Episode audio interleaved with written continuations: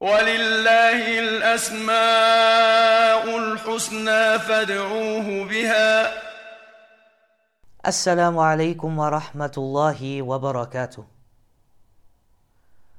بسم الله والصلاة والسلام على رسول الله وعلى آله وصحبه ومن والاه. أما بعد. All praise and thanks is due to Allah subhanahu wa ta'ala. Peace and salutations upon Muhammad sallallahu alayhi wasallam. Peace and salutations upon his family, upon his friends, and upon all those who try to emulate him until the end of time. Ahlan wa sahlan wa marhaban bikum. We welcome each and every one of you today, today number 20. And as we've reached 19 days of Ramadan, 19 fasts, and we find ourselves on the 20th day of Ramadan. This brings us to a very important time in the life of each and every believer. Whether pious or whether they are not pious, whether they worship Allah subhanahu wa ta'ala a lot, whether they worship Allah subhanahu wa ta'ala a little. And the 20th day of Ramadan brings us to a very special moment. And that is that each and every single one of us that believes in Allah Azza wa Jal, that we need to go out and find the night, seek the night of power, Laylatul Qadr.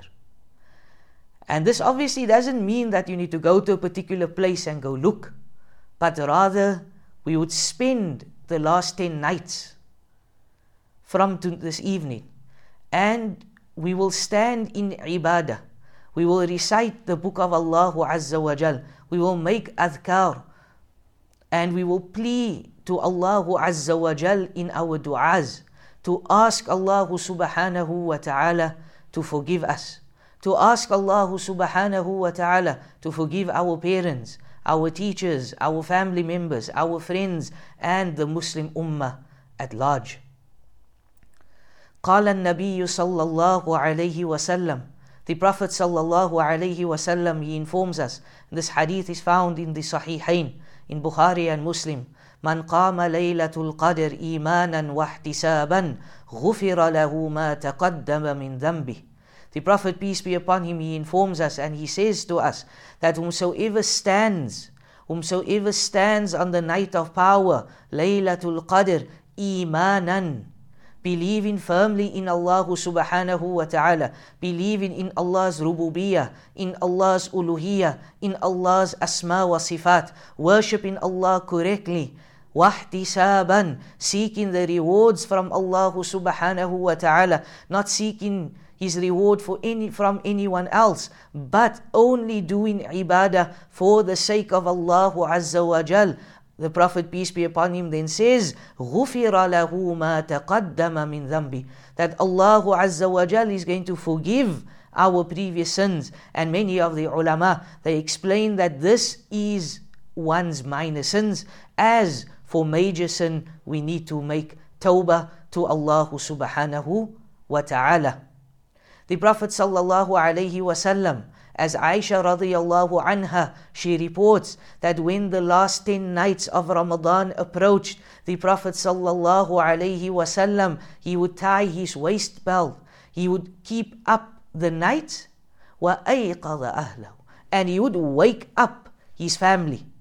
So in this hadith we see that many of the ulama of hadith they explain tying the waist belt means the Prophet sallallahu alaihi wasallam would exert himself like no other night during these last 10 nights of Ramadan, seeking the night of power, as no one truly knows when the night of power is.